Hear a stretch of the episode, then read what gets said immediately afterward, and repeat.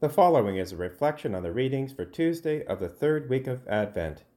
The first reading is taken from Zephaniah chapter 3 verses 1 to 2 and 9 to 13. The responsorial is Psalm 34 and the gospel is Matthew chapter 21 verses 28 to 32. Our two readings are very much related in theme.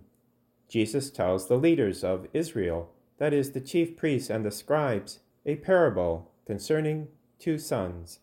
The first son, asked by his father to go into the vineyard and work, said no, but later changed his mind and went. The second son, when asked the same question, said yes, I will go, sir, but did not follow through. The shock to the leaders was when Jesus said, You are the second son. What is Jesus referring to? God in the Old Testament made Israel his chosen people, his firstborn son. As such, they were blessed with covenants of love, which brought them into a favored friendship with the Lord. God showered gifts on his people, consisting of the Torah, wisdom literature, and various prophets to remind them of their responsibilities, the primary one of which was to be holy.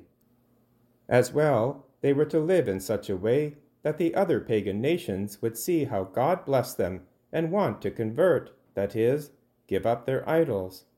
Unfortunately, Israel's history was one of many verbal affirmations that they would keep the covenant and do God's will, yet in the end did not obey.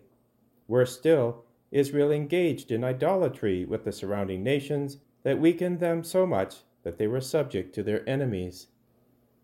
Today's first reading from the prophet Zephaniah identifies the problem. Quote, the word of the Lord that came to Zephaniah concerning Jerusalem. Ah, soiled, defiled, oppressing city, it has listened to no voice, it has accepted no correction, it has not trusted in the Lord, it has not drawn near to its God. Zephaniah began ministering about the year 627 BC, the same time as Jeremiah. Both warned Judah to repent before it was too late. Although there was some revival, it did not last long. Twelve years after the death of the prophet Zephaniah, Babylon invaded Judah. One of the criticisms by Zephaniah was that Israel said one thing but did the opposite. They professed the faith but lived as if God could not see them. In response, Zephaniah prophesied in today's first reading that a day would come when this sickness would be healed. Quote, At that time I will change the speech of the peoples to a pure speech, that all of them may call on the name of the Lord and serve him with one accord. For I will leave in the midst of you a people humble and lowly. They will seek refuge in the name of the Lord the remnant of Israel, they shall do no wrong and utter no lies. Nor shall a deceitful tongue be found in their mouths. Then they will pasture and lie down, and no one shall make them afraid. What Zephaniah faced 700 years before the incarnation, Jesus also confronted with the chief priests and elders of Israel in today's gospel. These leaders said yes to God by their office and title yet refused to repent when John the Baptist preached in the desert and when Jesus opened his ministry with the words, Repent, for the kingdom of God is near. Worse still, they consistently challenged Jesus' identity and authority and would eventually put him to death. These leaders had a veneer of holiness, yet their hearts were far from God. On the other hand, Tax collectors and prostitutes who originally said no to God by their lifestyle repented at John the Baptist's urging and became friends with Jesus.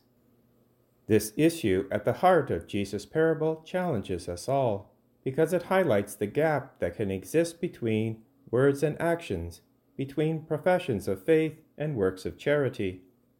The gap causes division in our hearts that we recognize and lament over. When we are not one with our deepest self, peace is elusive. This issue of integrity has practical implications in key areas of our lives, such as finances, relationships, what we watch on the internet, how we treat coworkers and family members. Our witness to Christ will depend on our unity of life. The good news is that the first son changed his no to a yes. So also with God's grace, we can allow that conversion to bring us into the harmony of Christ, the ideal Son of the Father, who always said yes both in word and deed, and his mother, who unconditionally gave her fiat, Let it be done to me according to your will. What is helpful in this process is a daily examination of conscience whereby we evaluate how far the gap has widened, and then repent, calling upon the name of the Lord as the prophet Zephaniah exhorted. Also helpful is the virtue of humility, where we recognize our dependence on God for everything. The problem with the chief priests and elders in Jesus' day, together with the scribes and Pharisees, is that they puffed themselves up, were more concerned with outward appearances and status rather than the inner life of obedience to God. Consequently, they would not associate with those they considered beneath themselves, unclean, the tax collectors and prostitutes, the very people who were in need of mercy and compassion. They did not have the mind of Christ, as St. Paul exhorts in Philippians chapter 2, so as to consider others better than themselves. In their arrogance, they missed Christ altogether. The Beatitudes point us in the right direction. Blessed are the poor in spirit, theirs is the kingdom of heaven. Blessed are the meek, they shall inherit the earth. May our response be that of today's psalmist. Quote, I will bless the Lord at all times, his praise shall continually be in my mouth. My soul makes its boast in the Lord. Let the humble hear and be glad. Look to him and be radiant, so your faces shall never be ashamed. This poor soul cried, and he was heard by the Lord and was saved from every trouble.